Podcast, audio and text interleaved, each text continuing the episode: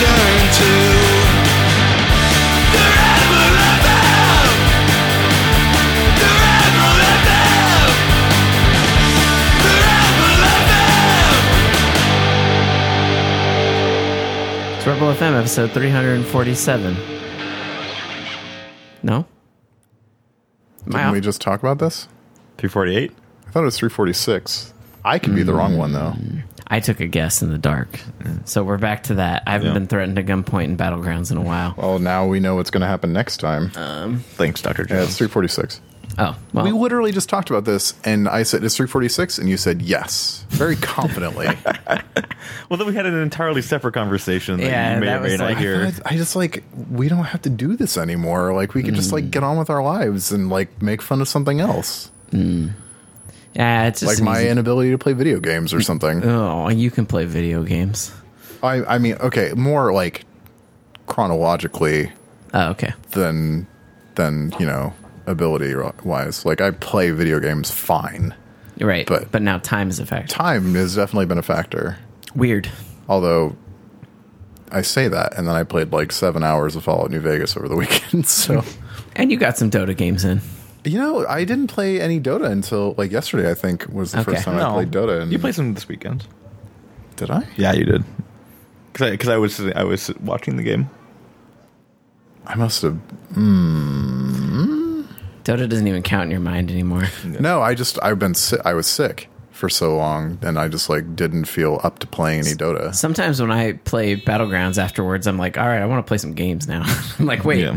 Oh, yeah, Battlegrounds is video games. Battle games is video games. So uh, I don't want to talk too much about Battlegrounds, but I will say that the tournament's going on while we're recording this at Gamescom. And it's- How are you feeling about that? I've seen some some complaints. interesting to see the first attempt. It is a Yeah. first attempt, and the and obviously It's a pilot. They are figuring out how to even cast a game like that. Yeah. and I don't know. And Do- let me ask you this because I don't really know that much about Dota production.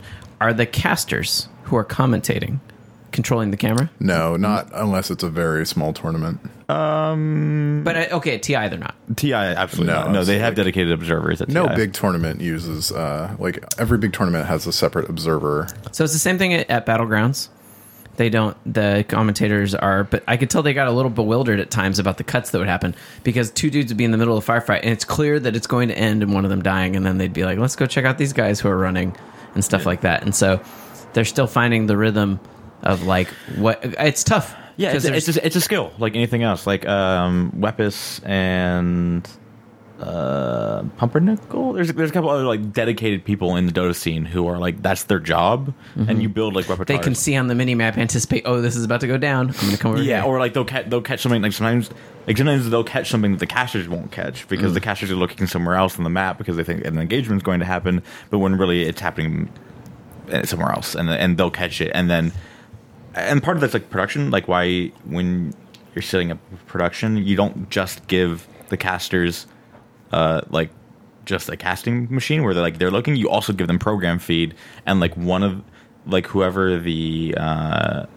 the play-by-play person is should be like bouncing back and forth between the two. Just to say that you're keeping an eye on like oh okay our observer is looking at this. So we need to, we need to transition into this. I see.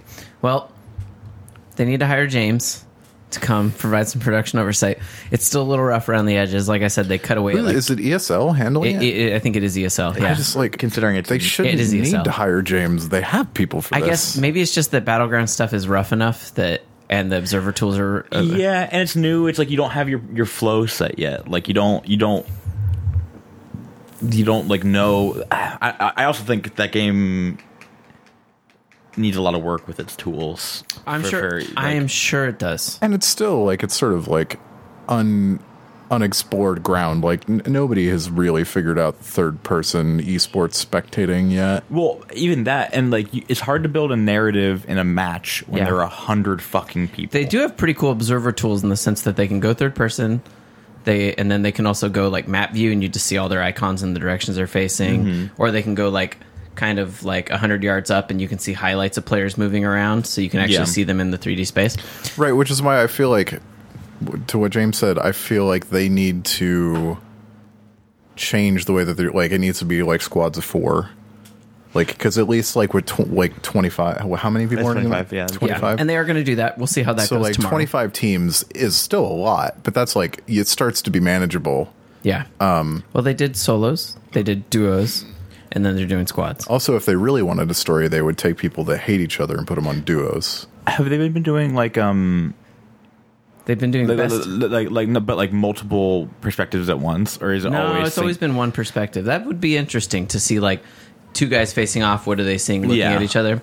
Be- stuff be- like because that. like there- in those games, there's always going to be something going on at the same time. Like the like Dota and CS:GO, all those things are relatively manageable. Like CS:GO, sometimes it's a little, a little bit. Like sometimes it's just like everything goes off at once. yeah, I think that the camera needs to be pulled out, pulled out to like be overhead. it's a it's a weird. I mean, they do some of that. Yeah, it's a weird it's a weird thing too because this tournament is invitational Mm-hmm. only. So uh, there were they invited hundred people. Well, they invited a lot more than hundred people because there were solos, there were duos, and not everyone Yeah. plays all those. And uh, and then I think certain people just couldn't go that they invited, so they filled with people who just qualified in. So like today, one of the dudes that got second was like a duo of like two Swedish dudes who I don't think knew each other. There was like, Fucking we sometimes stream, we'll just play together in this thing. Why not? And then they just happened to do really good. Wow. All of a sudden, Alliance comes knocking on their door. Yeah, but the, I will say the cool thing about this tournament, and maybe it'd be interesting. I've never seen another game tournament do this. Is that they did let every player do their own individual Twitch stream as well. Yeah, I saw that. as So well. like, I could go watch an individual seeing his see his perspective. Sure. If I wanted to go see it. That was kind of neat. I feel like watching, spectating this game should feel like spectating a game like Company of Heroes. Sure. Like, uh, that's kind of when you see a hundred people running around, you're like, Jesus, you're seeing cars going. It does actually look a little bit like that. You it's know, like a chaotic RTS more Right. than a shooter. Uh, also, I just feel like ESL needs to look at weird, crazy movies like like Battle Royale or Death Race or things like that, and like look at the way that they build in these narratives with lots and lots of characters, and like try to figure out a way that you can very quickly assign a, a bit of emotional resonance to these to these teams. Sure. And I think that they counted on the fact that most people were there watching their favorite streamer. And so they already had a bit of that. But it would be cool if they had some of like the produced, you know, higher stakes tournament uh, uh, produced like Dota bits to tell you like those Dota bits were really effective sometimes at being like, oh, I kind of like this Chinese team I didn't know anything about before. That's a really cool story. They're, the Valve has been incredibly good at humanizing Yeah. the participants in the international since the beginning. Honestly, Yeah. Um, so that was really cool. Today, it's with the scoring has had some controversy, obviously, just because like didn't some dude win win from just like being in? So he, to be fair, everyone hates this dude, and there's been some really fucked up stuff said about him. He's a Korean player. He played Yeah. solos and he won. Yeah, He beat the team solo mid, mid guy that was the closest. Yeah. And the team solo mid guy had like way more kills than him. Yeah. And but only I think maybe won one of the first persons and then didn't win the other. And I Mm-hmm. think this guy won one as well. But the reason he won is because like in one match he ended up falling off the rocks near a cliff and Mm-hmm. he couldn't get back up. And so he got way higher standing simply by out healing while other people fought. So he was just stuck in the blue, keeping Mm-hmm. himself alive with a shit ton of meds while everyone else sat there and fought it out. And so he ended up in a higher placement, which gave him higher a higher score. Because I think the way the scoring works is it's placement then kills for points. okay. And I mean so that's that's how you win. Totally. There was just a lot of there was just a lot of people that was like, "What? That dude got like number two, and Yeah, he yeah. fought the whole time and got a ton of kills." And that other dude ended up, or like he ended up number two, and they're like, "Oh, that dude got number two just because he sat there healing until he died." Yeah. Like, and so I that had a lot of some controversy, but I think that. I mean, the bottom line is they interviewed that dude afterwards and they asked him about it. And he's like, I looked at the scoring and I said, and I looked at the way you, this tournament was choosing to score the game. And I said to myself, something like, I should totally just hide. It is Yeah. not in my interest because of the scoring method to go and try and be aggressive. Right, leave it to gamers to figure out a way to game the system. Yes. Yeah. So, I mean, kudos to him. He played the game that was being made and won. So. Yeah. And the Team Solo Mid guys today, they got like sixth or something, but they did win one of the duos, which was like my favorite two playing together. So it was interesting for the first time to watch a tournament and feel emotionally invested because the team I've been watching is playing. So By the way, you're Anthony Gallegos. I'm Anthony Gallegos, uh, a fan of Team Solo Mid, joined by Arthur Gies, fan of uh, EG Evil Geniuses and Dota. I mean, yeah, I don't really care about anything they do in any other esport. Oh, I don't even know if they play I have esports. played. Yeah, I mean they're like pretty heavy, heavily represented in uh in Street Fighter and some fighting games. Uh, I think they do Halo. And Um, then James Faulkner, who's also a fan of Evil Geniuses. Yeah. Okay. But I was rooting for Liquid. Okay. I don't. Was EV, EG even represented with Pub? I don't think they have pub team. Liquid was also obviously playing today as well. Yeah. They got very high, but they didn't. I don't think anybody has like really figured out what Pub is doing with esports yet. No, they everyone's starting to get teams though. Cloud Nine as a team, Liquid as a team, Team Solomid as a team. But yeah, I, I, I feel like you're right. They don't exactly know what what that is yet. But at least with that, there's an excuse as opposed to the continued mystery fuck of Overwatch competitive. Right? That's weird. But yeah, so Battlegrounds still really interesting and interesting to see how that competitive scene is playing out. And it's cool. I mean, at least they ran a tournament. It's weird to see some of the things like they didn't have red zones in the tournament at all. They just pulled them out. That was like Weird. a level. And I was like, huh, it's kind of like, yeah, I guess it's like in Smash, people play without the drops, but they didn't want that added bit of Red randomness. zones are like where the, the map shrinks. Yeah, uh, the, the red zones actually, sorry, is where the random artillery strikes on chunks of the Oh, map. okay. And I was like, that was kind of. I mean, they are totally random, but so is the circle. So I don't know. It and, just and so and so is the drops and everything. Yeah, I Yeah. don't know. I don't. Well, maybe you want to take out at least some of the RNG I guess so. because eventually you add so much RNG on top of RNG that it makes it feel truly random as opposed to a skill based competition. Well, But yeah, it seems like the PUBG thing is one of the only really interesting things to come out of a otherwise fairly sedate uh, Gamescom, yeah, Gamescom. yeah. I was the most exciting thing I saw at Gamescom was a photo of the German prime minister Angela at Merkel Gamescom, and I was like, Sims, trying Farm Simulator. I was like, holy shit, German as German. Relic is working on Age of Empires 4, which is interesting. Yeah, I have never played an Age of Empires game. My sister is fucking obsessed. Uh, I know plenty of people that are obsessed, but at the time, I was a Warcraft, Starcraft person. I did not play Age of Empires. Uh, I mean, the remaster, the first one is coming out extremely soon. Yeah. Um, Maybe I'll see what that's about. I mean, I know the memes and stuff from it just because I had friends that played it and were like Whoa. obsessed. Whoa, yeah, exactly. um, Xbox One X pre orders finally went up. yeah. SNES Classic pre orders sort of went up. You, some people got some. I did, yeah, some people did. Um, I tried to get another one, like because I knew that in my life there would be someone who would want one who wasn't able to get one, and so I went to Target and like I kept doing the thing and it just kept disappearing out of my cart. So eventually I was like, you know, fuck whoever in my life wants this and doesn't get it because I am not wasting more of my time. Hopefully mine gets fulfilled from Amazon UK. Yeah, You ordered one for you. Yeah. Okay. I did. And as well, specifically UK one because you an wanted the UK looking model? No, because it was like pre-orderable. Okay, I just wasn't sure because I I, th- I know the UK one looks different, so I wasn't sure. Yeah, it's the Super Famicom. It's like the colored button one as opposed to the the shades of grayish purple. The cooler looking one in a lot of ways. But yeah, that was back in like June, Yeah. I think. Uh, and so far they haven't canceled it, and the price is basically the same as the American version. Thanks, Pay exchange rate. Yeah, you pay a little bit more on shipping. Yeah, but uh, I mean, f- fucking worth it. Yeah. for that pe- theoretical peace of mind. We'll see if it follows through. But uh, Yeah, but yeah, Gamescom. I don't know. I've. I feel like.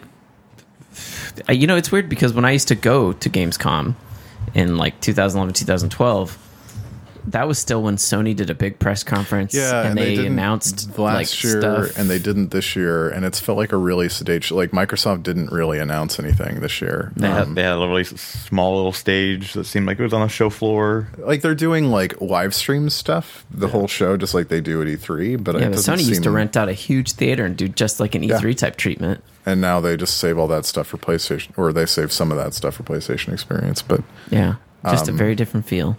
I don't. Still fucking massive. There's still like oh, there's lots of people there. 300,000 people that go. Yeah, Oh, it is. It is still the biggest consumer show, but it seems like a lot of the games that are going to be shown at Gamescom these days are smaller things, like the Outcast game that I like. That's there because, of course, it is because it's French and it's like, and it's a European publisher and blah blah blah blah blah. Like, I don't know. I pre-ordered an Xbox One X. I was glad to do it. Excited to get one. I mean, I'll come see it once you got it. Yeah, Will that be here for Extra Life? I don't depends on when we do Extra Life. Mm. Comes Uh, out on the seventh. of September. Yeah, of of November. Oh, well, we'll see. Um, Um, But also like adding that to our signal chain for extra life may complicate things more than James or I are really willing to deal with. Yeah, we had to make. We're gonna, we're gonna have- probably have to buy some stuff this year. Uh, that's okay. You should buy us some t-shirts to offset that at Yeah, it's uh, tinyurl. tinyurl.com slash RFM. RFM shirts. Yeah. Yes. Yeah. Um, They're really comfy, and they're and they and they're like. The best thing about them is that you can tell it's a cat, but it's like a cool cat. Yeah. As people at work were like, "What's that?" And I was like, "The podcast, It's the podcat. the podcast, Yeah, Little someone, podcasts." someone today tweeted at me and said they bought a Rebel FM shirt, and then they said in parentheses "lady," and I saw their name, and I was like, "Oh, do they just identify as a lady?" Like, like I'm not sure. like that doesn't that I did, and then I was like, "Oh, Yeah, there's a lady They literally are talking about Arthur's cat. I'm a little surprised that like Lady has sold slightly more than Freya has, which I was not expecting. Damn. Well, good for lady. Lady Age- does age have the before better youth. belly. Mm-hmm. Yeah. Like Freya's belly is adorable and soft, but it's always a trap. Whereas Lady's belly is open for business, lady, like- I like is not 'cause- twenty four seven, but like twenty two seven. I like lady because she's a cat that you could drop kick and she'd still be your friend. Like, not that anyone Please don't should drop do that. kick my arthritic cat. Right, right, right. But I'm just saying that she doesn't have like an aggressive bone in her body. Like my cat was always like, "I'm petting you, I'm petting you," Yeah, I'm and all of a you, sudden I'm you biting rended you. my skin. I don't know why, but I'm now bleeding. And lady, you can just sit there and fuck with all day, and she's just like, ha ha ha ha ha ha. So, Yep. She just makes her little pigeon noises. um, Um, but yeah, Xbox One X. Uh, they showed a bunch of. It's weird that they like had the world's least interesting, like press conference stream, and then have actually shown a bunch of Xbox One X games. I mean, I am kind of excited about like Jurassic Park Dino Tycoon. That was cool.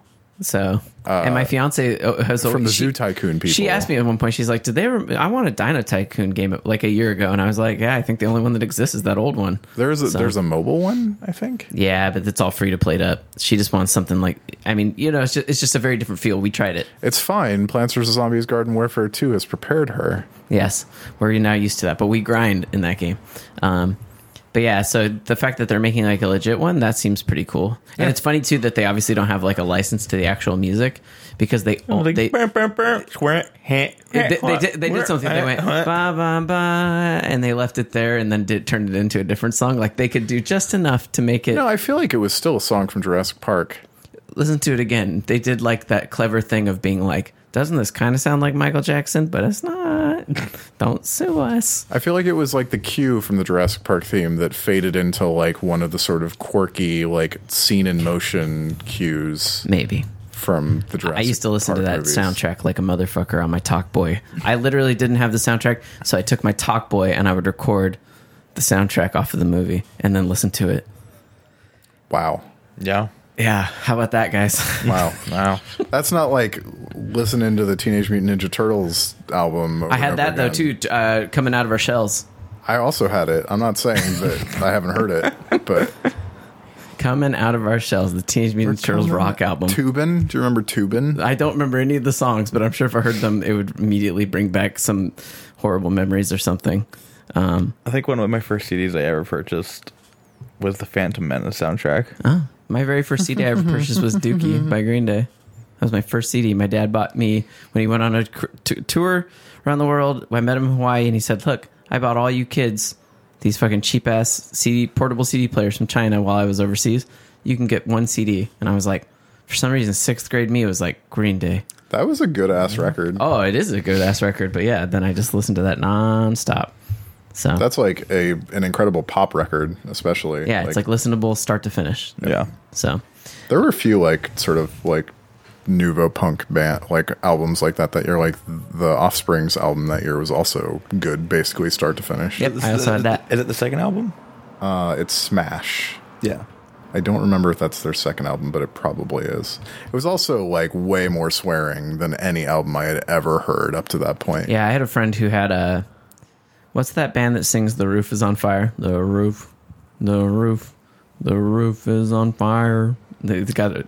Oh, uh, was it Bloodhound Gang? Bloodhound Gang. I remember we had that CD, and I was like, "Wow, we this this album is It's gonna get us in trouble. Yeah, because there's like skits in it that are like very like. Which one? I don't remember. Was it that album or was it Hooray for Boobies? It, I don't remember. All I remember is that it had skits and stuff. I mean, but I also remember to to date it a little bit more. Uh, that my friend also that same friend had got a hand had got a hand on uh, an Adam Sandler album CD. Yeah. was like. And I granted now a lot of those jokes would be incredibly offensive and stuff like that, you know. They were offensive then. But I was also ten, you know. The So- mom talking about the cock and balls. yeah, or, or the Yeah. the goat and all that. The goat is classic. I still think about that skit. So yes, I was ten years old, and like ten year old me was like, "This is the greatest shit of all time. Let's Fuck sit me in in the, the side yard. ass." Let's sit in the side yard and plug in this tape player, the CD player, and be like, oh, don't don't turn it down, turn it. He's cussing a lot. So oh, yeah. fuck me in the goat ass. yes, Yeah. exactly. So yeah. Uh, anyways, Gamescom, not a lot going on. Yeah, But it's I- still- it's weird. It's weird. I just would have expected more. Yeah, Uh, there's, there's some like Blizzard stuff if you care about like Blizzard. All, weirdly, Just like, like, patch stuff, really, right? yeah. Balance changes for Mercy. yeah, the new Mace skit. They always do like they always have like a not they're like BlizzCon reveals, but they have like secondary tier reveals Sure. there. Yeah, I, I, mean, hope we get like, man, I have some hopes for BlizzCon this year. No, Like, they could announce one of several things, and I would be excited. yeah, I'd be excited for a new Warcraft. I think we'll see a Warcraft three remastered first. I would mind that. I would- I'd play the shit out I of still think Warcraft Three is an excellent, excellent game, and I haven't played it in a long time. So Uh, it is, and it's like such a like an underappreciated precursor to have a lot of stuff that's really popular now. Like Warcraft three got shit on a bunch by a lot of people when it came yeah, out. a lot of people, a lot of people hated the hero centric part of it. Yeah, because it was Mm. like less about big armies than Warcraft 2 was, and more about like these sort of more specialized. but it was crazy because it had four factions. That's what was crazy when Was I played it it. four or five? It had four because you played dark elves, you played undead, you played humans, and you played orcs, and they were all so different. Like the humans, like gathering up, like literally that they had a corpse wagon that would go around and gather bodies and then make skeletons. Like that shit was so fucking crazy. Like that game was that game was bonkers when I played it. Yeah, But I also all really of them li- had a story. But I also really liked the story. Like at the time, Yeah. I was like, "This is great." They're actually telling a story in an RTS. Like this is. I remember they showed the CG from that game in movie theaters Yeah. right before it came out, and they gave out like CDs with like the first four missions of the Mm-hmm. Orc campaign. Yep, that game is a. Yeah, I, I mean, I'll be excited. I would. I will. The bottom line is, I will try anything Blizzard makes. I will not always play them forever. Um, So that uh like there's suggestions that Diablo 4 could be announced. And I would like that very much. I love my. I like Diablo. I've played hundreds of hours of Diablo three, Yep. and I now I haven't even played it that much. It'd be like impo- I feel like it's impossible to go back to in a way for me. A little bit, just because so There's much so has much changed, and. I don't want to go back by myself. That's the bigger thing. Oh, I'm yeah. sure I could. Yeah. It's, but it- Diablo, it- it's Diablo really great. Like, but the- Diablo three to me from day one was never Anthony plays this by himself. Right. It was Anthony plays with you, Arthur, Aditya, Charles like, Onyett. Yeah, Charles. Onyett. Like we were always, or Patrick Coughlin. yeah. who was just like getting blown up every two seconds. yeah. But- I, I remember uh, Pat, Patrick Coughlin, who's the post production manager. He's head of post production at IGN now. That back then he was just an editor. Uh-huh. he Um, was like a contractor. Probably, yeah. Uh, I remember I was living in LA playing with you and Aditya, and we were just talking shit or do, being just being idiots. Not not like at Pat, but we were, we were just saying his name like over and over and over. Like Pat, you need to do this. Pat, you need to do this. Well, also it was just hilarious because he was playing a witch hunter and we were playing on a really hard difficulty and he kept getting blown up. Yeah. So every time we turn, we'd see him, we'd see him like roll over and be like, "No, Pat!" he just blow up. So But then, then yeah, then years later, I again worked with Pat and like literally sat next to him uh, for years, and I, I finally brought that up, and he was like, "Oh shit, yeah." yeah, yeah, man, it's a small, small, small. It's just world. it's hard to get back into Diablo because there's some it's just like yes, it's awesome, but it's a game that you played and there are these other games that because they're adversarial, they feel like they are more rewarding and like a increase in your skills, like an understanding of the game. yeah, Like that's like a big that's a key appeal of Dota. Sure. Like is the fact that all the time you put into it is like a further education of how that game works. sure. I feel the same way about Battlegrounds. yeah. I start analyzing the map differently, and now I get into way more top tens than I used to, and you just play differently. Uh, but yeah, oh, I tried this this game. It just came out. I've gotten emails about it for a while, but I hadn't tried. It's called Dis- Distrust. It came out uh, yesterday on the twenty fifth, and it is a Yesterday was the 23rd, what's today? 24th. I signed a contract today, I remember. It came out on the 23rd. We're recording this on Thursday. But it's a it is a game that the the description when you go to the Steam store because I think they messed up on how entering in the fields. The description is inspired by John Carpenter's The Thing. That's the description, and uh, it is a like it almost has like a Diablo style perspective, Right. but you are controlling a squad of people who have wrecked a helicopter at an Arctic base where there is monsters. Okay. And so, uh, but you're like, it's weird. The gameplay comes down to you queuing, you managing. It's almost like the same way you, in like a Sims game, you have stats on a person that's counting down or going up. You're managing their stats and keeping them all as best shape as you can, and then queuing up tasks for them. So like this person's going to work on lo- unlocking this door. Now I'm going to switch to this guy's perspective. I'm going to send him over here. It's all real time. Right. And so while that dude's doing it, this dude's going to go dig through a door that has a bunch of snow or something has fallen in front of it. I'm going to have him unbury the door. So but he, can but he's in. getting tired and like And he's getting tired and he's fighting off cold and mm-hmm. he's fighting off. So he has stamina. Sate, sate. Okay, hold on. Maybe you guys can tell me how to say this word. So you know, like how when you eat or something, you're sated. But the- satiated. you're satiated. The the word is say s a t i e t y. Sati satiety. But that's like how they say hunger. I'm like, "Dude, why didn't you just say hunger? So, but that's what they. That's how they write it. Satiety.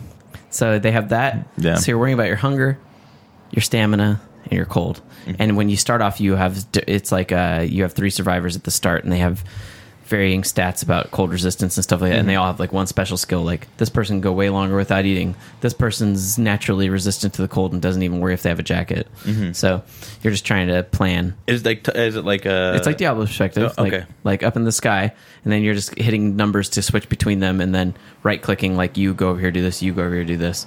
Can you like queue up stuff like do this and Not- then do this? I don't think so. No. So Okay. you're just like, but it, it, whatever they're doing, it shows it with a little bar on them, so you always know when they're done. Mm-hmm. And you're going searching the world, and it's actually surprisingly deep. Like if you find a box, like a wood box, and you look through it, but you happen to have found a saw, you can then saw up the box and take the planks, so that if you enter a building with a furnace, you can start the furnace to heat your guys Oh, up. wow. But if you're like heating the, them up in the room and there's a window open, it won't heat, so you need to make sure you close all the windows first. You know, but if you close a window, I think there might be a way to crawl through it. So it's like hmm. you're thinking about all these different ways of how am I going to get into this building? How am I going to progress to the next area? Meanwhile, there's like an alien mystery building, and what starts to happen is that when people go to sleep, they start dying.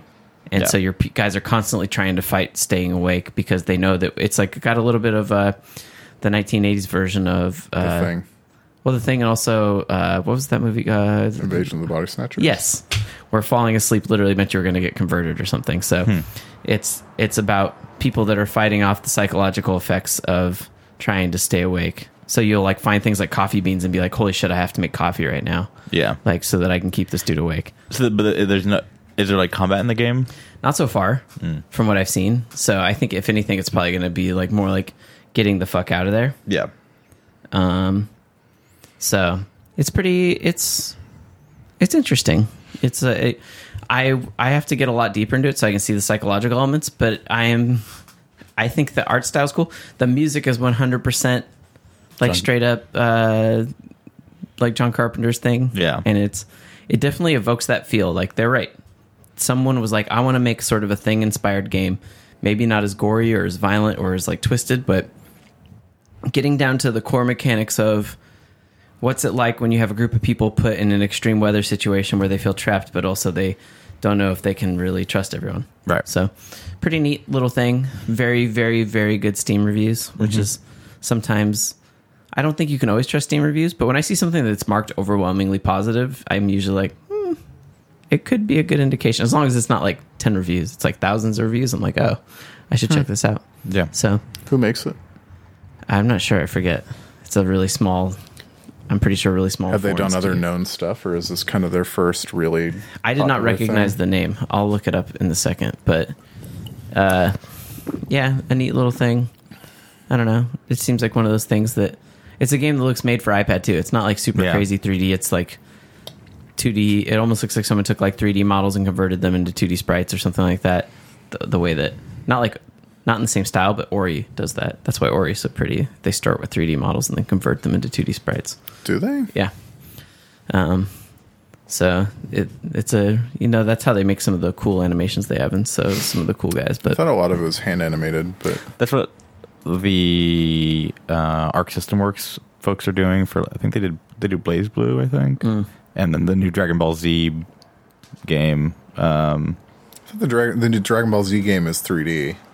no, it, it's two. It's a two D fighter. Well, I know it's a 2D fighter, but I thought that the graphics were 3D. It, it looks it looks like the show though. That's the thing. Yes, It's- it does. yeah, like like it, it's that's the same thing with BlazBlue is that it was 3D, like all the assets through 3D, but it just looks like a 2D. And it's fucking incredible that everyone can do this except for Capcom. Like the Capcom seems incapable of making us a 3D Street Fighter game that looks like the 2D Street Fighter games. I mean, dude, if, the, if that was like the RCL Five, I would be fucking so on board with that. um, yeah. what a disaster of a game. Yeah, what what is? Five Street Fighter Five. Oh, watching the competitions is like I just sort of liked watching it at Evo, but it's fine. yeah, It's just like what a massive missed opportunity that game was. yeah. Um, but yeah, the art- the new Dragon Ball Z game. I was watching some footage from Gamescom. That was, I guess, the thing that came out of Gamescom is they just keep on showing more footage of that game. And I just like it looks super fucking cool. Um, anything else? uh, nope. Uh, I played Dota. Dota, but it's good. It was bad. It's But Dota. it's Dota. Uh, and then I played uh, Subsurface Circular. Right, which is the the new Tom Bissell No, Mike Bissell uh, Mike- game. yeah. But this is a, Bithell. this company that I said yeah. that made that distrust game. They've mostly made like really simple, like PC games. Really simple. That's They're not from true. Russia, 1999. Oh. Oh. founded in 1999 this company and so they've made a lot of things like Natalie Brooks the treasure something like farm frenzy and, but they also made that game in 2016 called beholder which was i actually talked about the show is good. You were a russian guy living in like a soviet blockhouse and your job was to monitor the residents in your apartment and make sure that they weren't violating any state laws. And so you would have to do things like break into an old lady's apartment to make sure she didn't have like like- Contraband? yeah. And then tell the feds if she did.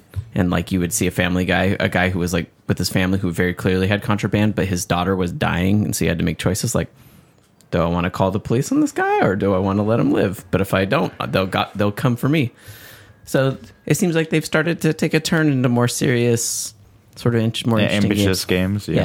Yeah. anyways Uh, so yeah, subsurface subsurface circular is kind of a text adventure. it seems like it's a text a- adventure like a with very pretty novel. visuals yeah Yeah. Um, you play a detective who is A ki- robot detective. a robot detective uh, in a world where different like the, these I forget I think they're called techs like it's T A K or T E K S. Okay um, where all, techs are like the the servants of the, the cities pretty much.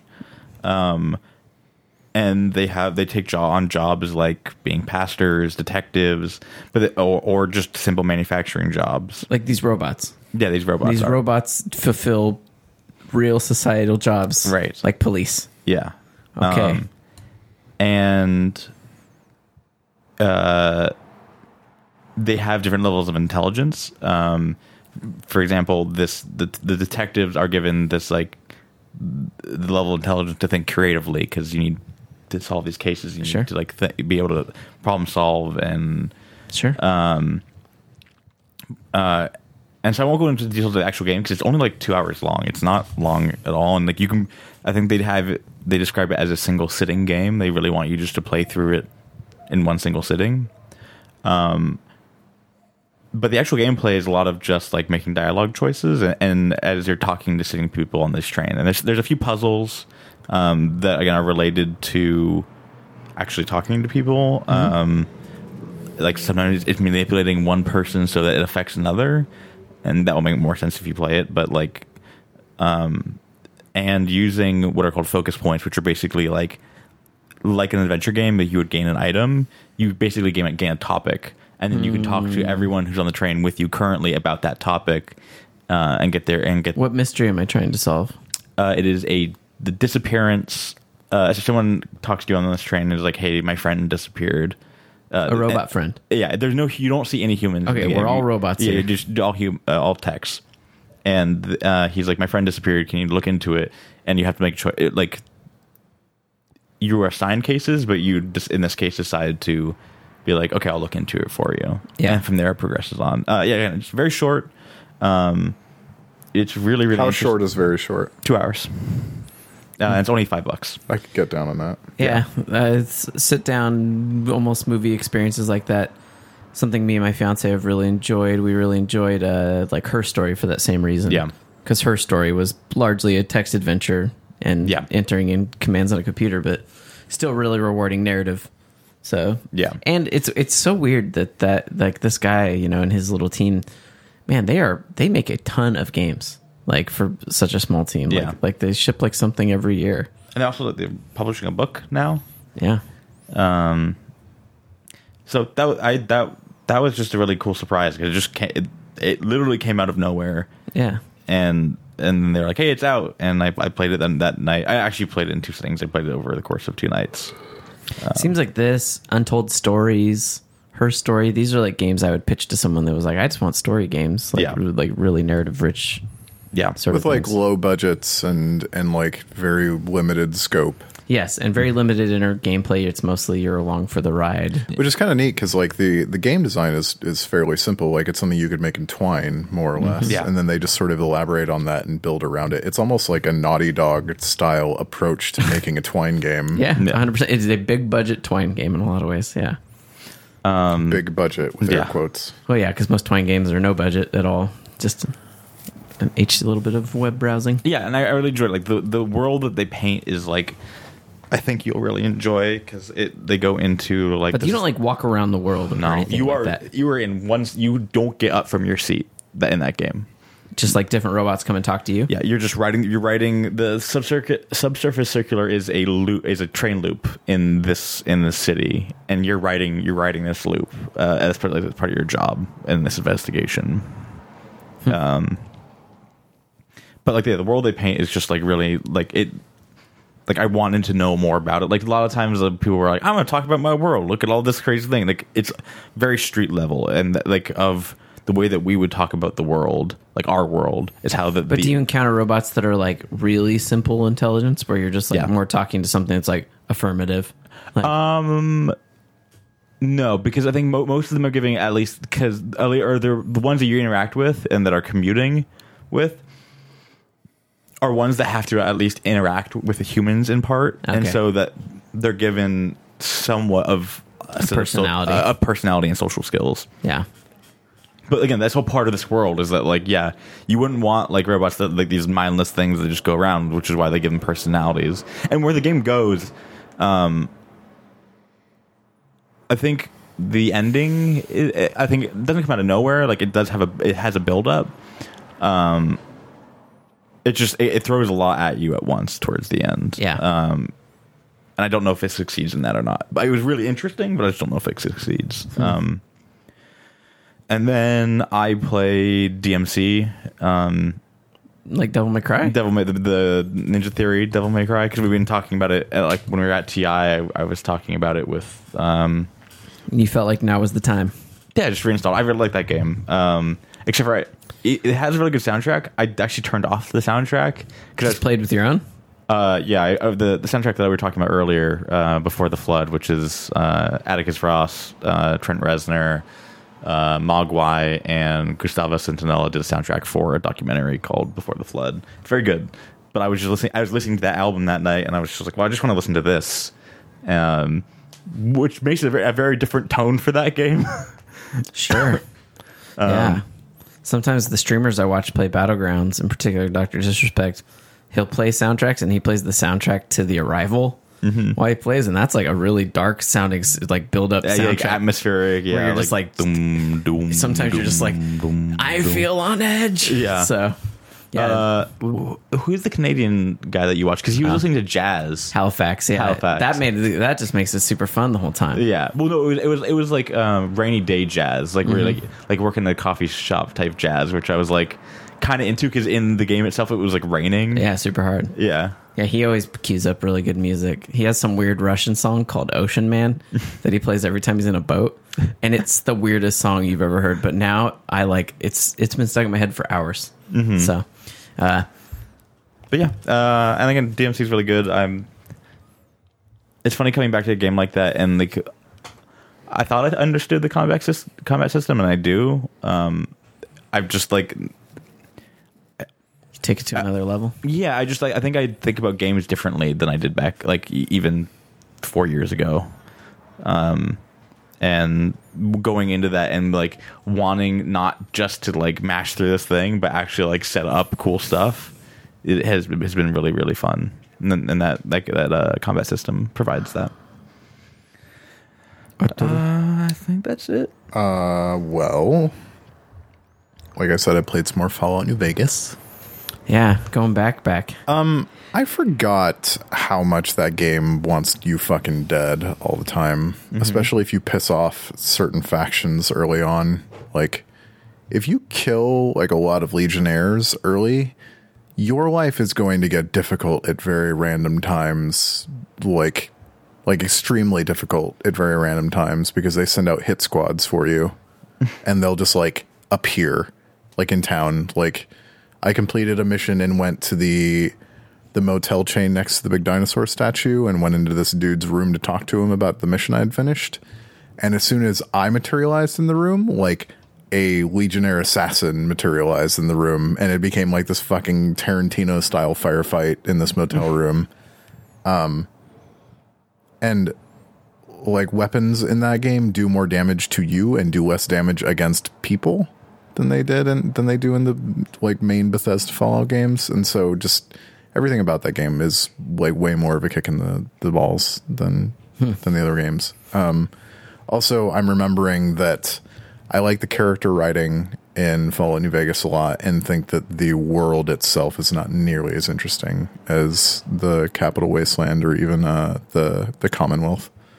Um, but um, in in new games that Arthur played, uh, I played like an hour and a half of Lost Legacy of Uncharted Lost Legacy, and uh, I like the story stuff I've seen so far. I think it's weird that the black woman whose name I keep forgetting and Nadine. I don't know why Nadine uh, is voiced by a white woman, um, who is also not Australian, which is just really bizarre. Even though I like that voice actress, think that's Claudia Black. Claudia Black is Chloe. Okay. Nadine is Vale from Halo Five and a ton of other shit. Um, she's good. Like she's good at what she does. It's just weird. Um, it's beautiful, especially when it goes outside. Um, but I don't like playing it very much when it's about shooting. Well, you never really have. No, a huge fan of the Uncharted shooting. because there has never been a good shooter from Naughty Dog. Like all of the shooting in every Naughty Dog game has been okay at best and generally not great. It it more commonly like it was not good in The Last of Us. It was not good in any of the, the Uncharted games. It wasn't good in Uncharted Four, and it's not good in this. And like, it's easier to go through the game shooting a million dudes than it is to stealth through it. Although stealth feels like better because moving in that game feels better than shooting in it does.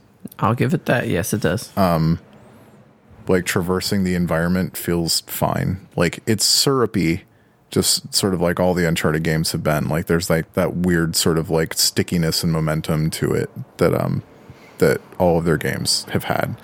And that can be leveraged in a way to make it feel more physical. Um, and I think that The Last of Us actually does a pretty good job with that a lot of the time. But um, I think that that's fine. The platforming is fine. Um, some of the signposting in parts where it wants you to very quickly run away from a thing are not great. Um, but uh, I don't know. It's it's Uncharted, except without Nathan Drake. And and honestly, like after stopping Uncharted Four, because I was just like, you know what, Nathan Drake is just kind of a prick. Like everyone in this game is kind of a prick, and I th- I don't have anyone that I want good things for, except for Elena, and she's back at home being lied to.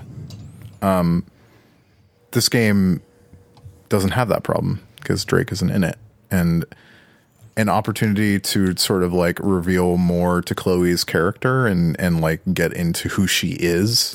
Yeah, because in two, she in three, she was pretty thin, and yeah, she, she, was like, eh, she kind of might stab me in the back, but she's kind of someone I have a past with. her All right. presence in three was like a train wreck. Like her in two, she was great. Like the love triangle stuff in two was excellent. Like and Claudia Black is a great actress. Um, and the the story in Uncharted three being a total fucking disaster. Like and her essentially being cut out of the game as soon as Cutter is gone.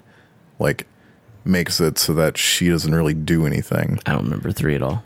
I, Uh, I, I, like don't remember. Cutter like gets his leg broken and just leaves the game. Like you and Sully go somewhere else, and I think Elena and Chloe and Cutter go away. And I, I think d- that they they had to do that because like the dude who did Cutter's voice was one of the main dwarves in The Hobbit, Right. and so production on that got moved or something, and they had to like cut him out of the game completely. Right around it. yeah, by by ruining his leg and taking him out of the game. Well, So anyway, um, I so I feel like Chloe got short shrift in in three, um, and obviously as a supporting character, she's never going to get like a lot of focus. yeah. But uh, I feel like she has a lot of opportunities so far in this, from what I played, to be the object of focus, to not be defined by her relationship to Drake, like to be able to grow as a character by exploring her past and her family and who she is and like how she became the person that she is and really learning more about the person that she is which is like Drake was portrayed as conflicted, but he's like, oh, he's affable, he's likable. It's okay that he does all this terrible shit because you never actually judge him for it. Whereas Chloe, I don't think ever gets that benefit of the doubt.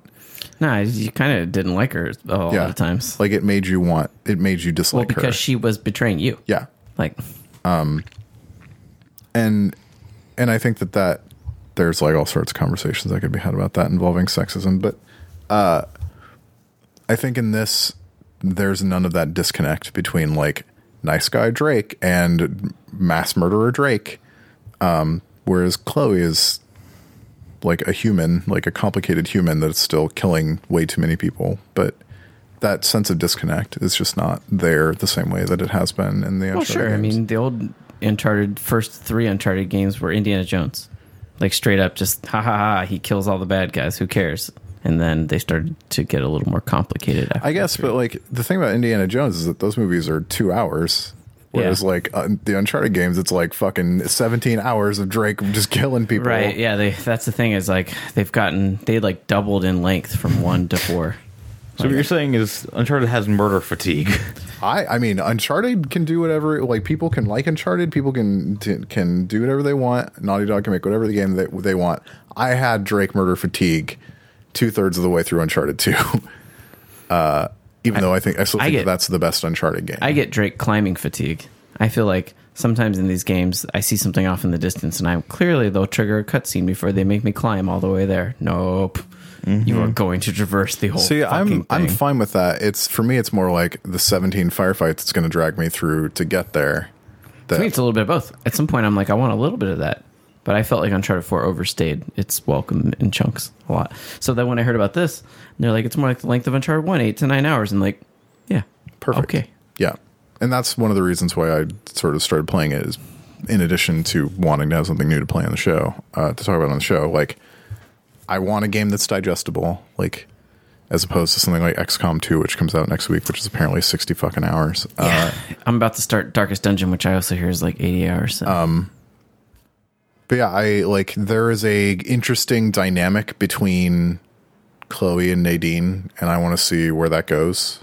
Um, and yeah, I think that there's much more interesting character shit going on in Lost Legacy than anything that was happening in Uncharted 4. I thought that the whole brother dynamic was fucking boring. Like Sully in another game, like Drake's fucking father issues for a fourth game, like I, I I don't know. I'm just not interested. So to see them take the work that they've done and apply it to new characters or apply it to characters that have not been as beaten into the ground as Drake has been has been like it, at least initially is is much more interesting to me than what Uncharted 4 was doing. Yeah. Um So I think it's it's cool that it's a standalone thing. Um, I'll probably play more of it when I have time. Yeah, it's weird. It's like an eight or nine hour game, and it's still. It's funny that it's like the budget forty dollar price, you know, as opposed to like they could have charged sixty for it. I don't know. Yeah, um, yeah. I mean, I think it's got multiplayer in it.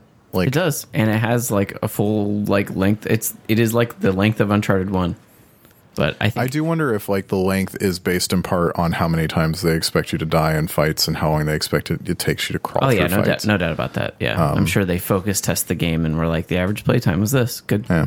So I've I turned on lock on aiming, and if it pisses me off too much, I'm just going to lower the difficulty because I spent like a good ten minutes like casing out a, a like a group of dudes, like marking them as targets and like trying to figure out a way to stealthily eliminate them, and I was like. There's no good way to stealthily eliminate these dudes. Like they're walking in pairs, like they're too the sight lines are too good. Like it just wants me to shoot them so that it can call in more reinforcements. totally, yeah. Trigger Um, the combat sequence. Guys hop over the fence or whatever. Yeah. So I guess that's just how I'm going to play it. I'm not going to bother with stealth. I'm just going to shoot everybody. But um, but yeah. Uh, and then I went and saw a couple of movies over the weekend instead of playing games. What movies are even out that you really wanted to see? I mean, I want to see Logan Lucky and haven't yet. Uh, that's Soderbergh's movie. Um, that has gotten it's like hundred percent on Rotten Tomatoes. It's, Uh, uh, Adam Driver. and Daniel Craig and Channing Tatum and a bunch of other people. Um, but on Saturday night, I dragged myself out to see The Hitman's Bodyguard because I wanted to see that kind of movie, which is to say, a very competent action movie with Ryan Reynolds and Samuel Jackson doing Ryan Reynolds and Samuel Jackson shit together, uh, with some very good car chases, like good, interesting, like inventive car chases, including one through like the streets of of uh, Amsterdam. I think, I think it was Amsterdam. Uh, and like Gary Oldman playing a Belarusian war criminal villain, which. all pretty- right, fuck it. good, yeah, yeah. why not have Gary Oldman play that role? Like Gary Oldman, like chews that shit up and shits it out in a day. Why not? I doubt he even had like a third take on anything. He just did his thing. uh, and it's just fun. It's not smart. I wouldn't even say it's good, but it's entertaining. It's like on the on that like list of movies at which John Wick sits elevated above the rest of them, and then there's like The accountant. The Accountant and the first Jack Reacher movie and like a bunch of other random action movies. Uh, and then at the bottom is Jack Ryan Shadow Recruit. Ugh, I hate that movie. And also and the second Jack Dark Reacher Tower. movie. Oh my god, the Dark Tower. Did I you never see went. it Saw, yet? I didn't. I didn't. Oh man. I did not go see it because I saw what you and other people were saying about how it's not even watchable is a bad thing, and I was like, "Dude, Dark Tower is like one of my favorite series Don't. slash anything out there in the world," and and you know I was I kind really of like Idris Elba too. Yeah, yeah, Man, man, that yeah. We we all there are so many. but when I reasons heard it's wanted also that. like ninety minutes and and like really like wants to go through the books. Like books is, is, is plural. So that's the thing is like The Hobbit is like a 90 page book that they turned into three movies. and this is like And to be fair to the Hobbit, they added like a ton of shit from a supplementary material. sure, but I'm just saying that this is thousands of pages of book and they were like not 90 minutes. yeah. Nine, 90 minutes. oh, they're supposed to be the TV show, but I don't. There's no way the TV show happens connected to that movie. yeah, they just need to like reboot everything. Keep it Idris Elba. But now that I know that it's tainted, everything connected to that, everything that that movie has touched must now die. Like, and that ground has to lay fallow for years. yeah, before we'll see. they can go Like and 14 years show. from now, we'll be like, oh, they're going to make a Dark Tower show. I bet it'll be even less than that. So It'll be a few years before oh, I'll do it before and Stephen King it. dies. Please. That guy's way older than I think most people realize these days. And he's like the survivor of a horrific car accident, which usually takes several years off a person's life. Sure. Is he in the seventies? Uh, yeah, I think so. And he's done a ton of drugs and all kinds. Of, he's not been kind to himself. I mean, the over the last 20 year after the accident. after the accident and being addicted to pain pills, and then before that being addicted to alcohol. So he's he's he's done some rough living. Um, so Yeah, I mean, like he's talked about how the Tommy Knockers was like the his brain begging like for help. yeah, you want to see what cocaine does to your mind? Go watch the movie Maximum Overdrive, directed and written by Stephen King, while doing a ton of cocaine. That's a weird movie. Stephen King is an American author of September 21st, 1947. So he is 70. 70. So Next month, he is 70. yeah. His books have sold more than 350 million copies. Yeah, he's super prolific. That's the thing is like he he doesn't use ghostwriters. Um, he's just constantly cranking out books. So I so I saw uh, The Hitman's Bodyguard Saturday night, and then Sunday I went with a friend to go see Girls Trip. I don't know. I don't. I feel very disconnected. It is the black woman vacation movie, So it's like, like, in New Orleans. is it Yep. like this generation's how Wanda got her, how Stella got her groove back? No, it's like a it's like a super raunchy, gross out comedy. Ah, okay, okay, okay. Um, It was pretty funny. There's a, like projectile pissing from women, It's pretty good. like extended to not short, like long, and f- a fair amount of dick, like in ways that made me deeply uncomfortable. I think everyone in the theater was deeply uncomfortable. Well, Yeah, it was fun. Uh, I finished the Defenders. I didn't even watch The Defenders. I haven't watched fine. anything besides the first season of Daredevil. And I watched some Jessica Jones. I think both seasons of Daredevil are good. I think that the Punisher stuff in Daredevil particularly like really stands out. Like cuz there are whole episodes almost that are devoted entirely to him like and interactions with the Kingpin and shit. I, I liked. I liked him.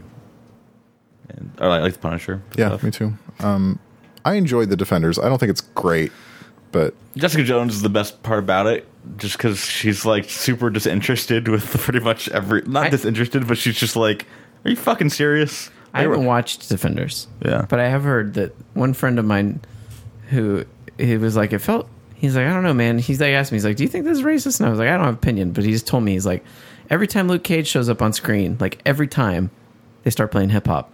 everybody has their own soundtrack. Like every show, every Marvel show on Netflix like has its own sort of like identity sonically and like his is very much like urban I get it. It's just that he's like, every time he appeared on stage, they start playing. He's like, it, it almost felt a little bit like the Asian dude appearing in old movies and they'd be like, gong.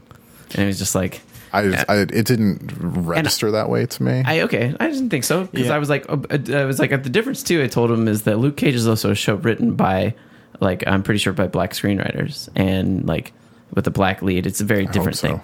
I'm, I'm, pr- I'm almost positive it is. Yeah, I mean, uh, the part part of the thing is his.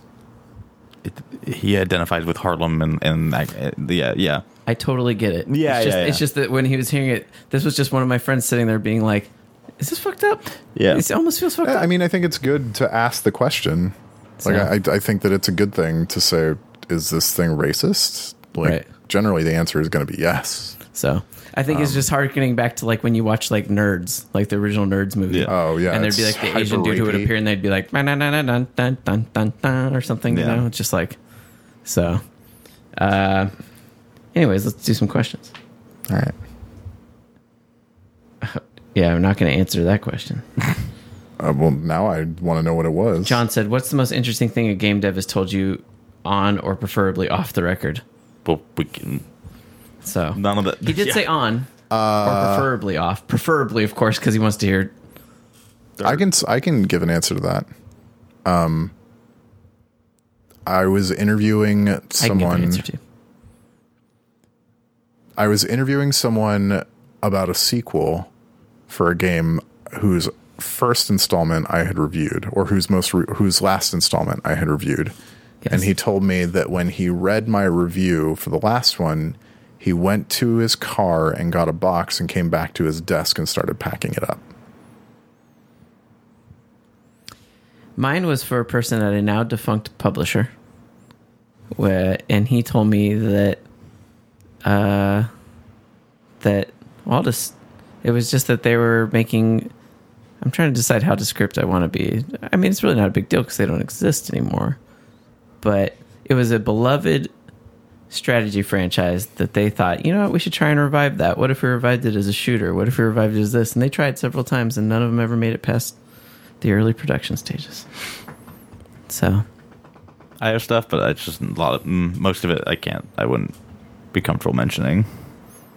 Um, non-traditional fan says, "Is there any time frame for Pub coming to PS4?" No. I Not would say probably next summer. Yeah, they they don't even make it sound like it is, but it but they also will. Um, don't say specifically enough. I know. I just think that Microsoft is throwing dev support to Well, they're pu- they're publishing it. Yeah, like they're making it happen. So, um, so it'll. I'm sure there is some window of exclusivity.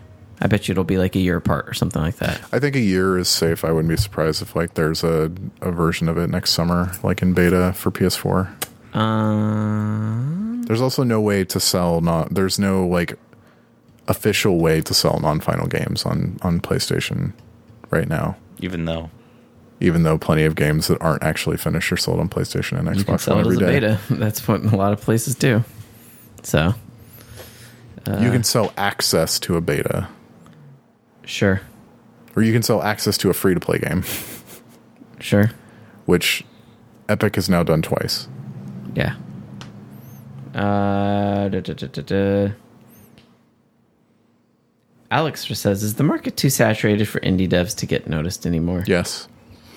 It does help with it. Certain ones, though, are like, unless you're like an indie darling, in the sense of like that subsur- subsurface circular. Yeah. Like part of the reason that got noticed is because everyone follows that dude.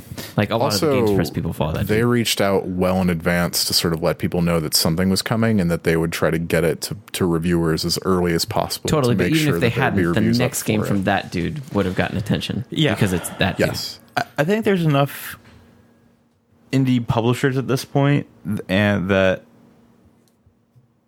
that you just have to go about it the right way. There's there's not like discoverability is super hard, so you like you need to use the tools available to me between like Devolver and um, New Bloods and like there's like a bunch of other like To me, yeah. yeah, uh, Raw Fury. Like there's like all these like I'm, I'm calling them not low tier, but like they're just small publishing houses that also Boutique publishers. yeah that do like PR like have built-in PR and everything and like will help you launch and a your game. brand. Yeah, I mean, the other thing that helps too is just for me, the way I notice most of these indie games is I go on Steam and I see, wow, this game has 4,000 overwhelmingly positive reviews. I'm like, what the mm-hmm. fuck is this thing? So then I check it out. Right. Like, because at some point there does hit like a critical mass on Steam that I'm generally like, oh, this looks interesting enough to me. But Your game needs to have all but one of the following, which is it needs to be good, it needs to have a coherent, appealing aesthetic, it needs to have good marketing, and it needs to have good word of mouth. yeah. Like if you can you can maybe afford to miss one of those, but if you're missing two, you're fucked. Like a game with a cool aesthetic that's good is not enough anymore. Sure. Like Yeah. because there are so many games th- coming out that it just gets buried automatically. I have to see my friends talking about it for some reason. And then I'm like, what? Why did someone share this trailer that I like? I like this person. I'll look at a trailer they shared. Do this is a weird recommendation, but I would recommend people follow uh, Stephanie Tinsley on on Twitter, uh, who does a lot of PR for a lot of different places. But she She does mostly Devolver stuff. mostly developed wow and like, Deep Silver. She's spread out. yeah, it's like she, her her her company just does a lot. She used to work with 47, I think. Yeah, I'm so not she has a lot of contacts. Uh, she, but she like if you want an insight into a lot of like indie marketing, um, like she's an amazing person. Like to just like understand that. I would also point to Tom Ohle Yes, at Evolve PR. yeah. Those are two of the people in indie PR that are getting it right. And I'll be honest, like even they don't bat even close to 500. Like they're both like probably batting 300, which is good. Like baseball batting averages are good for PR at this point with indie games because there's just so many that like PR is important, but it's not a guarantee of anything because Yeah, there's I- just too many games. But it, I think as much as PR and marketing and all that stuff that ties together, like it, it's just Sometimes it helps if you just have one awesome trailer too.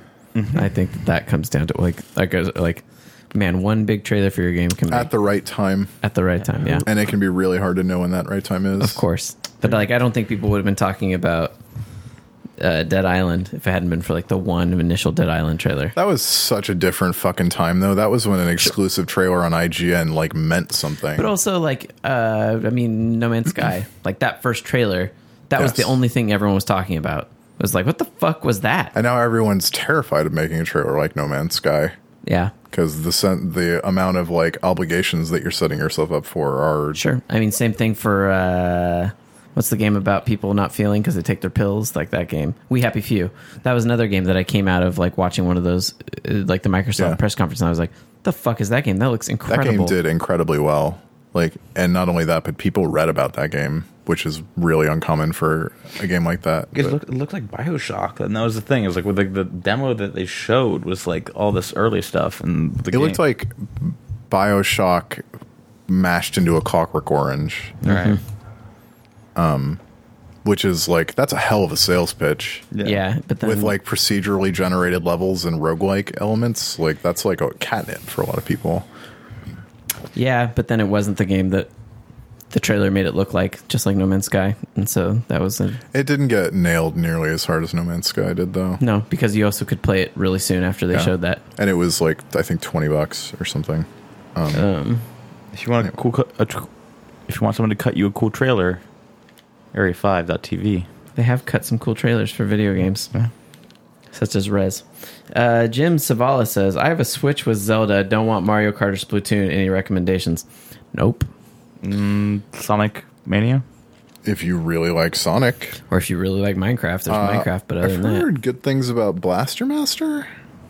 I think I um, mean, there's Tumbleseed, but I'm not gonna. Uh, the thing is, I'm not buying any of these games because none of them look interesting enough. I've heard good things about the Switch port of Skyrim. At least like Digital Foundry was encouraged by Sure. what they saw, but that's When also a game from six years ago. when it's Um, there, but it's not out yet. isn't it's this fall, right? This fall, yes. But like, if I was giving recommendations right now, nope, nothing. It's hard. Mario Especially if you don't like Mario th- Kart and you don't like Splatoon. Yeah, Odyssey later this year. But yeah, there's just not a lot for it right now. I have zero interest in Splatoon. People keep asking me, "Are you playing Splatoon?" I'm like, absolutely not.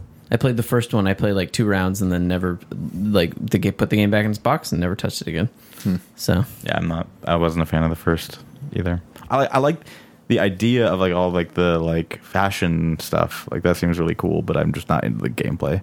I like the way I, I I like the way the first one played. I just didn't really have an opportunity to get into the second one. It hit during a really bad time for me.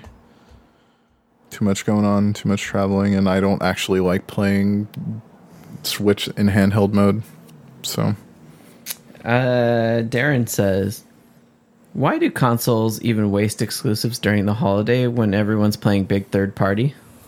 that's a good question that I think everyone is asking themselves right now. It's hard to find a release window though. It feels like now, like Um, holiday is. is. big, but man, like um, year round, I feel like March is big and now summer's big. Despite the fact that there are a lot of games that come out uh, during the holiday, like the overwhelming majority of copies of games are sold between September through December. Yeah. Like it's not even close.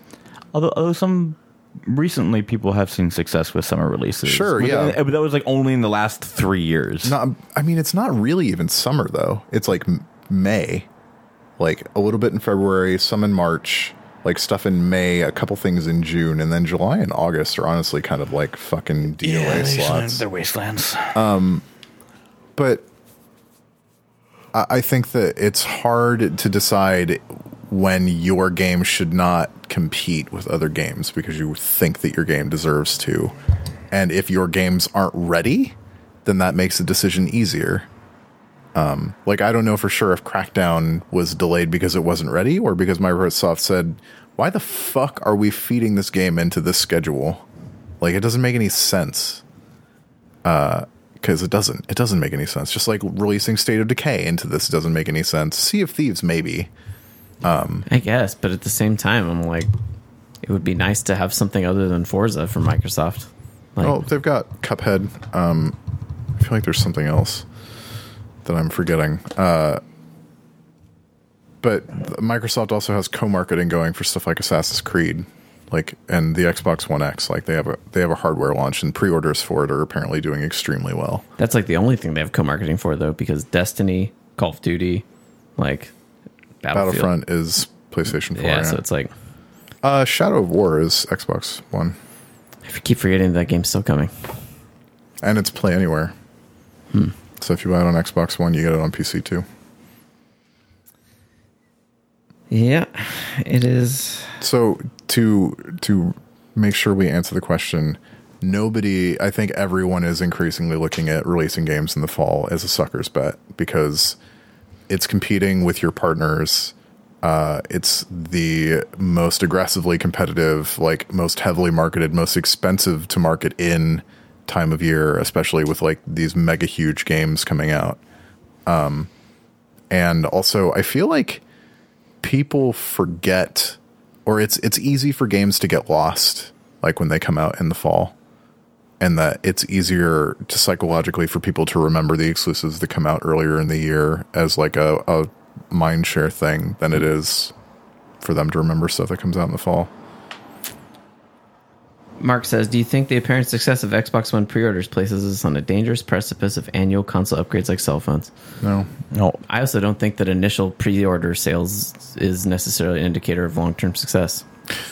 no i mean it's hard because sometimes things that do really well pre-order wise don't do well and sometimes you do Kinect like which sold crazy well pre-order wise and kept selling really well um, and so i guess the question is which one of those this is but i i don't think that it even if the xbox one x is successful i think that it will not be so successful that it makes the existence of the xbox one s feel in danger Wait, you're saying the Kinect did sell really well? the Kinect sold fantastically well. It's Then like how come they didn't keep making games for it? people did make games for it. People made games for that shit for two years. People like whacked at Kinect games for years. Mm, I guess so. There were some Kinect games. Dis- like we were reviewing Kinect games before, like right as Polygon was launching and before Polygon was launching, and the Kinect, Kinect came out in 2010. Hmm. People tried to make Kinect games and failed, including Microsoft. Like Fable, the Fable Kinect game, the Star Wars Kinect Yeah, game, like- Steel Battalion, like all that stuff came out two years after Kinect. Hmm. Like I don't even feel like the like I don't necessarily think that the Switch is going to be a big success, but it's been selling out and selling out and selling out. I just don't think that, I the Switch's supply situation has been curious all year. sure, but what's the supply situation for the Microsoft? We don't know numbers that they're actually pre-ordering. I think they've suggested that it's. I feel like I've seen that it's been suggested, and so you like listen to how many qualifiers I just added to that. It- that it's like on par with Kinect, like for pre-order numbers, which is pretty good. Um, I don't know. It could be really big this holiday. It might not be. It's really fucking expensive. Like I think that I've naysayed that price enough. Like Yeah. for people to understand that when I say it may be it may be too much, I mean it. Um, in terms of being yearly, yearly, I probably think we'll see one in two years again. I think that we see new consoles in like Yeah. two and a half or three years. That would make sense to me. I Brand think new that that's when AMD's next architecture will be ready. ones. So you don't think that we'd see like a third Xbox One with like upgrade? You said you think when the next hardware upgrade is Well, this be- is the, a third Xbox One with upgraded hardware. right, but the next one would be an entirely different system that maybe your shit would not run on. It would no longer be an Xbox I- One.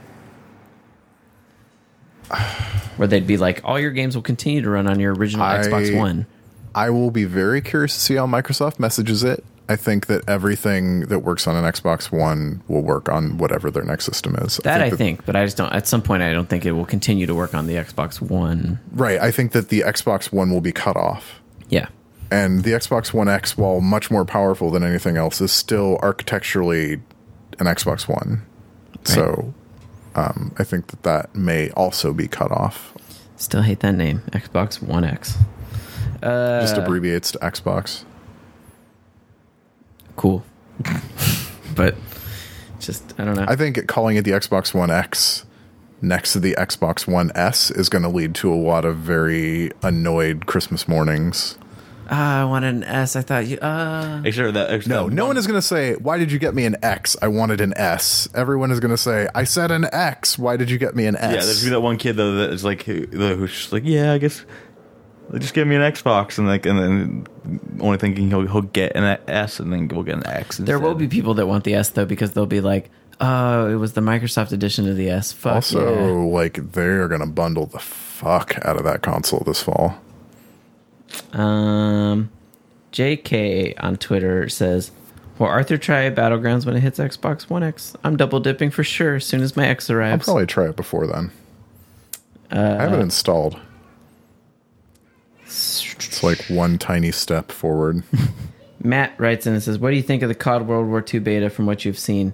Haven't Seems seen boring to me. anything What do I know? I watched it today. I thought it looked good. looks I think good. Sledgehammer makes really good, like really smart multiplayer maps. Still surprising to see how pretty it is at times. Like, and they also make like, in my opinion, the best looking Call of Duty games now too. So I still feel like everyone was running around with automatic weapons, which oh, I was, Oh, Everyone was, yeah, which I was a little bit like. and flame shotguns. But the question is, like, like, well, the Dragon's Breath stuff has been in previous Call of Duty World War True, II but in, games. in like Call, Call of Duty 2, you did have the PPSH or whatever, the Russian one, and you had, I mean, every, every, there was a unit. Thompson, yeah. Yeah, and there was the little German one. So there were and the machine BAR guns. and stuff like that. but it still felt really good to run around with the. I like. I bolt would like to see a game that's not full of fucking ACOGs and fucking pot leaf emblems in the center of your sight. I don't For sure. I don't think I don't think that there's any pot leaves in this one.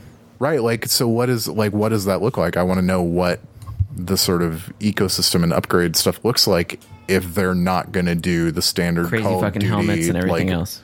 bro down stuff. Like, and you know what? People can have that in their game. I don't want to take that away from them because, like, that's part of a certain element of Call of Duty culture. So if they enjoy it, that's fine. I don't need it. I wonder if, But like they did for remastered, if they'll add the loot crates post launch.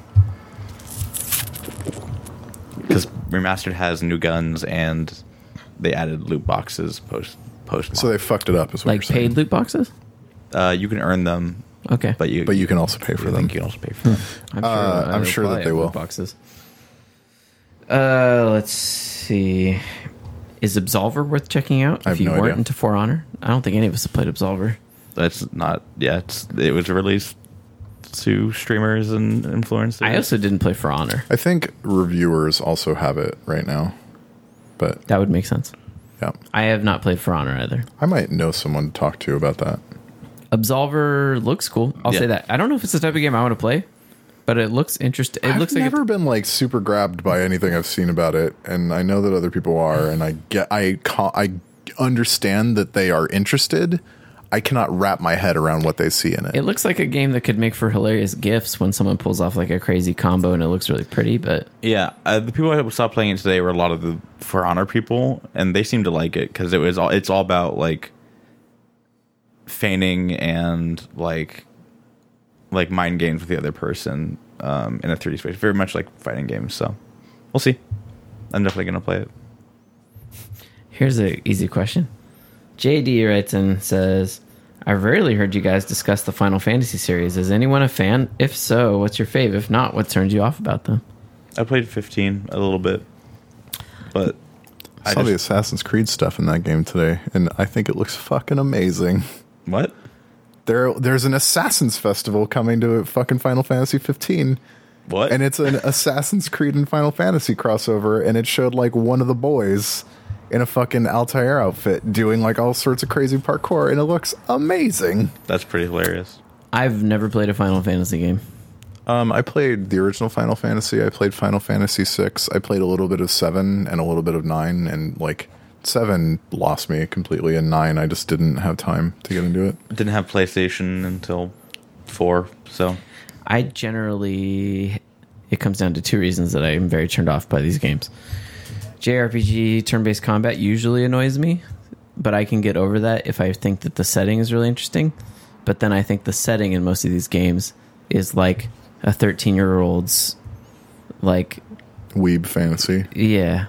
Like, it's just like not interesting to me. And it's like very trite. And people have contrived a lot of extra meaning in it because they played it when they were 12 and it seemed really meaningful to them then, but it hasn't gotten any better. Um, but that is my outsider perspective. I remember I- the hell out of the bit of Eternal Sonata that I played. Um, but before that, the last JRPG I got mega into was Grandia 2. Yeah.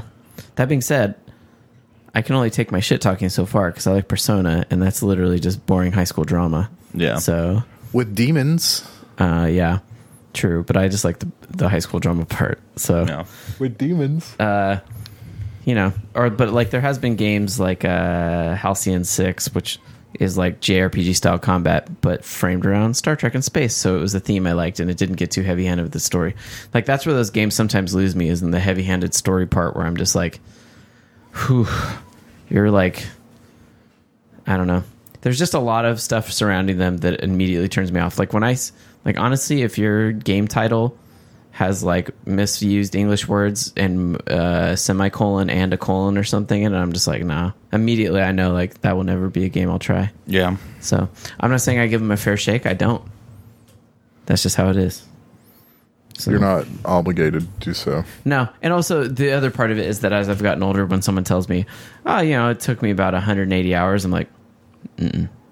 "No, thank you." I also feel like we're like pretty hands off about talking about the Final Fantasy game. It's not like we shit on Final Fantasy or something. Oh yeah, totally. It's just one of those things that people occasionally write in. and They're like, "How come you guys never talk about this?" And I'm like, "Yeah, because no one, no one does. No one, nobody here plays those games and talks about yeah. it. We would, Like I was interested, but you did talk about Final Fantasy when you were playing. You Yeah. totally did. but I just it, it dropped. Well, it was it came out in a kind of crowded time around Yes. like Persona and a bunch of other stuff. So it, there's instantly like, well, it was a little bit before Persona, but it was there's instantly like other stuff that dropped drew my attention. It's just like we don't talk about football because none of us really care about football. Nope. You know, if we don't care about something, then chances are we're not I going to used talk to. Yeah, we it. don't talk about Madden. I played Madden. The last time I played a football game really hardcore was in NFL Game Day '98. So I Played the shit out of 2K5. Um, and I've heard interesting things about the new Madden, and there are people writing things about the new Madden. Yeah. So, the story mode stuff is apparently quite interesting. so I totally won't shit on anyone that likes their annualized franchises because my I like wall, God, yeah. yeah, my wall shelf will show plenty of those, right? So, I mean, I've bought every Battlefield, and so, um, Anymore? yeah. Let's see, we got. Let's find uh, Let's do two more. One more. Or one more. Let's do one more. Okay. Oh geez, no, that's way too specific. Here, I'll read it while I find something else. I'm using a pair of Astro A50, says Andrew, on my Xbox One.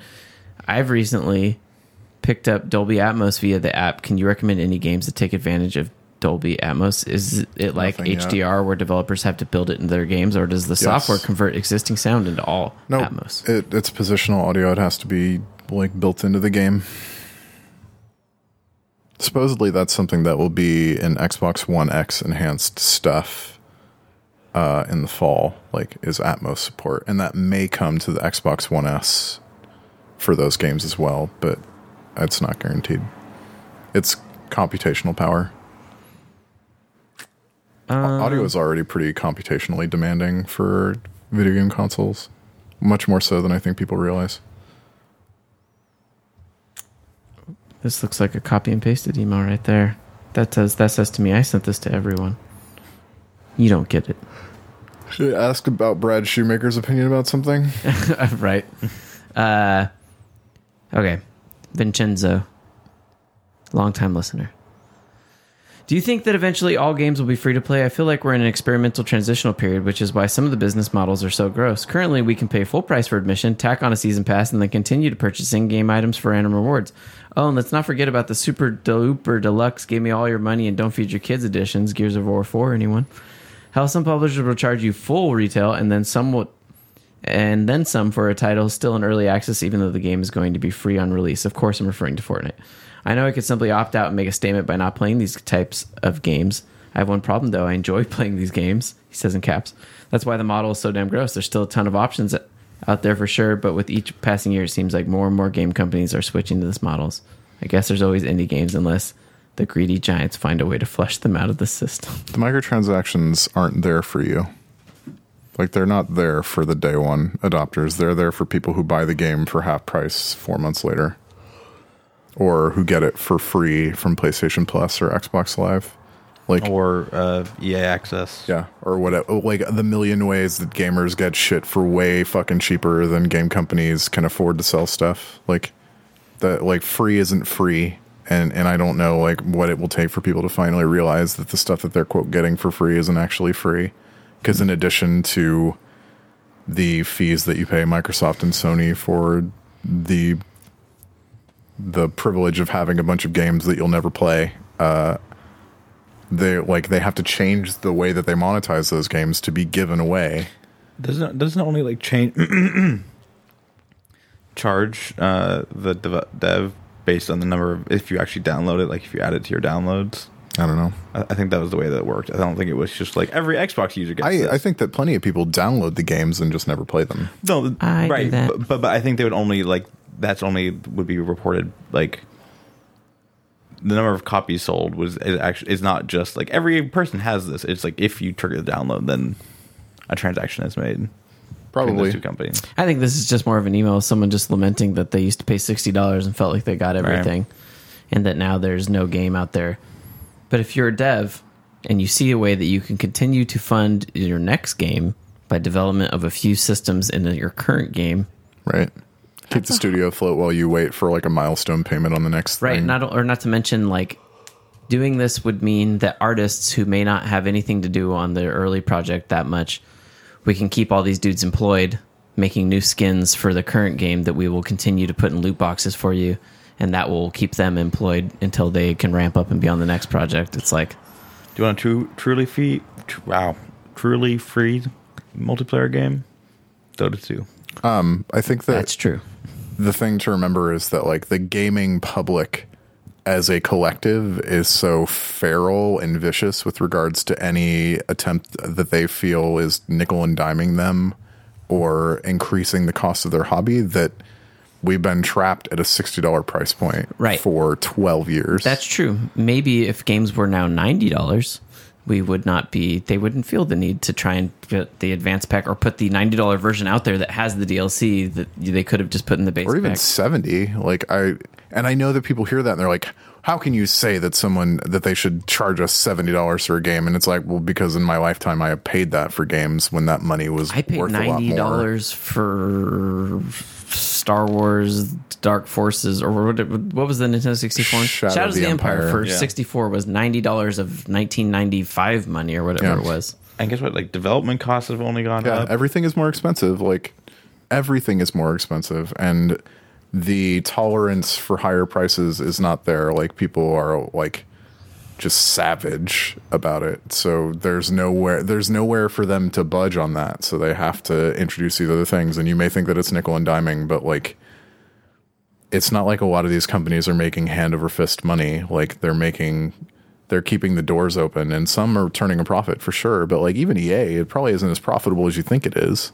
Right. The margins on a lot of their games are not so absurdly significant. Right. There are some, but then there are other games where it was like, all right, it came in the black, not crazily, but and since every game is a service now like the upkeep costs on everything like right, you have a live team. there's a run rate on games now beyond development so mm-hmm. that stuff has to be paid for like it's not like good vibes don't power servers And guess what? Bandwidth is not cheap. no bandwidth is pretty fucking expensive. Running a CDN is fucking hard.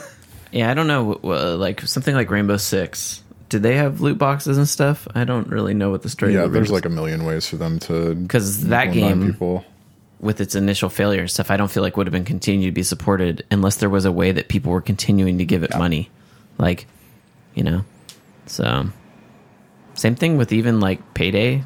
I feel like that was probably something that at some point, even though they said they didn't want to do loot crates, at some point they were like, We're keeping a staff on this and we're leaving money on the table. Like I don't know. You can say it's greed, but like at some point, especially in games where it's like you your studio's been operating on a month to month budget for a long time and then there's a chance to have a little bit more in the black i don't know i first off studios are not your friend second uh having money is like some of the only, it is the only security you'll find. I don't know, sadly. So, Yes. like Arthur said, they don't get. You can give them all your good vibes and be like, "Wow, I love your game so much," but in the end, money fucking talks when they have to put payroll together. Yep. So that's the them's the breaks. Go Like when you some- look at stuff like Shadow of War adding loot boxes and shit, like that's not that's not for the person who buys the day one edition, although they'll get some loot boxes. It's for the fucking person who buys it used like a month later. Yeah. And decides they want to skip ahead and get some cool looking shit. Or for the person who buys it on a Steam sale like six months later, like Or a year later. or a year later. I got like- a copy of Garden Warfare for free from Arthur.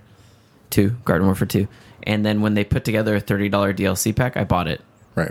because to me that was a thing It's that was like supporting it was that. a big advancement, but it was also a way to support it. And if I'd gotten EA access and played as much as I did, I probably would have done the same thing. Like It's like I like people are mad about used games and all this other shit, and it's just like I- developers have to make money. Like they have to. It's getting harder and harder for for the big games that people like to to succeed, and most of them don't.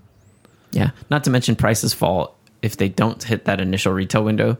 Prices fall so like I remember I felt like when we used to buy 360 era games, it could be like a game six months to a year later. It would now be forty five dollars instead of. I 60. remember there was a specific Christmas where it changed, or a specific Black Friday where it changed, and that And was 2010. Okay, because I was going to say like now it's like It was Need for Speed Hot Pursuit.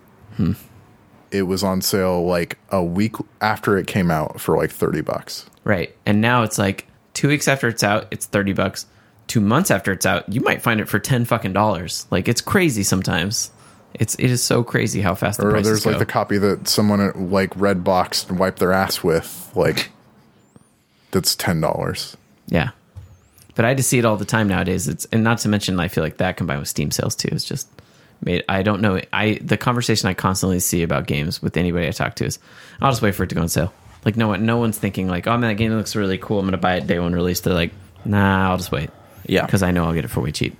So and maybe the the loot box thing is not the greatest model because of the randomness and everything, but it's what has- It works. It, it worked. It, it worked for League. It worked for a bunch of different things, and it just became a standard because people were willing to do it. Like it's gambling. I mean, it's the same thing as season pass. The season pass for a long time was the thing that you bought. Like I remember when I bought like Modern Warfare after paying fifteen dollars for DLC for the original Modern Warfare. When they were like, "We're going to do like a twenty dollar thing and you get all of it," I was like, "Yeah, for sure, I'll buy that up at front." least like now a lot of developers are moving away from season passes Yeah, that's what I mean. So it's like there will probably be something else that we just haven't thought of yet, but someone will figure out like what's the next thing. So, you know, pre-order bonuses. They try all this shit. The reason there are things like heavy pre-order bonuses attached to things is because they want you to get on that sixty dollar level before it drops to forty dollars. Yeah. So, because if it's a console game, they still have to pay a ten dollar licensing fee off the top immediately. So it's like I don't know. You have to think about that margin too. Like not only so games have sat at sixty dollars, the dollar's gone through inflation, and then on top of that, that ten dollar fee stays the same. Like that percentage is still that chunk. It's not like with inflation, devs have been publishers have been like, yeah, we'll take five. It's still fucking ten dollars. It's Yeah. always ten dollars. plus transportation cost, plus Yeah. store cost, plus uh, sorry marketplace cost. Like there's like they're not like publishers and devs aren't making sixty dollars. They're making like forty to forty five. if that Off a new that. game, yeah. If Off you buy new- it completely new, yeah. So yeah, it's it's everyone needs their cut. Yeah. we're all doomed Capitalism. Yeah. Well, I'd be interested to see a game made in communism. tetris True. He made. Uh, so yeah, that that that, that that's gonna do it. That's gonna do it. Sending your letters to letters at eat sleep game.com. Or check on Wednesdays or Thursdays on Anthony's Twitter. Yeah, that's at Chuff Money. Uh, you can also find me on Twitch at Chuff Money. I've been streaming a lot of Battlegrounds, so you can come watch me get way too tilted sometimes, and immediately just kill the stream. That's happened before. So I also one time rage quit on three other people that I was teamed up with. oh god So I've done that before. yeah, they were like, "Where's Anthony?" Nope, he quit. So, the question the real question this is when you'll know that you've made it is when you have an animated gif of uninstalling PUBG Yeah, that you post to Twitter. I've only uninstalled once. once so far. So, and then yeah, so we'll see. Uh, you can also follow James. He's at James underscore Faulkner, and you can follow Arthur at AEGIES, and you can also follow Arthur on Instagram at Prag Magic if Yep. you want to see the art that he's doing now that he's going back to school. Now that he's a real schoolboy all over. again. Theoretically, there will be some up there soon, but it's been a busy couple of weeks. yeah. Arthur's a real student again. Oh my god, I got up at fucking six thirty, six o'clock this morning. Arthur has classes. Yeah. that's I know I a- have that's a sentence- orientation. That's a sentence he has to say out loud, though. Oh yeah, week I my have my, my I I gotta, class. I gotta go to class. Sorry. yeah, I have to go to campus. Fuck. I almost have heart palpitations just hearing that, just thinking about old days. So You're gonna, ha- you're gonna have the homework nightmares again. those never stopped. I know because I had homework for the last eight years. That's true. Constantly, Like way more demanding homework than anything I had in school. that's true. It's a different type of pressure. It was in the sense that yeah, like a class you could fail and you could fuck up a review, but it didn't feel like a semester leading up to this one failure. Yeah. But I never felt that pressure in school. Hopefully, Ah. I don't feel that now. I did occasionally. Calculus made me feel that real bad. I didn't have to take math. I was an art major. and I thought I was really good at math, and then I was hanging out with people my freshman year in the dorms who were really good at math, and I felt so inferior being around them. And they'd be like, "Oh yeah, we've moved on. I got that." And I'm like, "Fuck, which one of you can I convince to tell me what you understand?" So, yeah, that was rough. Hence, I'm not a zoologist. Anyway, Anyways, yeah, uh, Matt's at Talking Orange. Go follow that, and then uh, I don't know. Thanks for listening. Be kind to people. Start preparing for extra life. Got those extra game keys? Set them aside somewhere. Set them Yeah. aside so we can do our annual game trading that we do. You just drop it in chat. And Drop it in chat and just give games away to people because you know you're not going to play them. There's too much shit to play, and you've, you've probably got some bundle, uh, humble bundle shit that you picked up that you're like, what? What am I going to do with four keys of this? So everyone's got it. Give us your trash. Someone will like your give trash. us your trash. Actually, some of those games that people end up posting in chat are like, I was like, holy shit, that's like Deus Ex. That's actually really good. Yeah. They just have extra key. All right, that's gonna do it. Go out there and uh, live your life. Hopefully, well.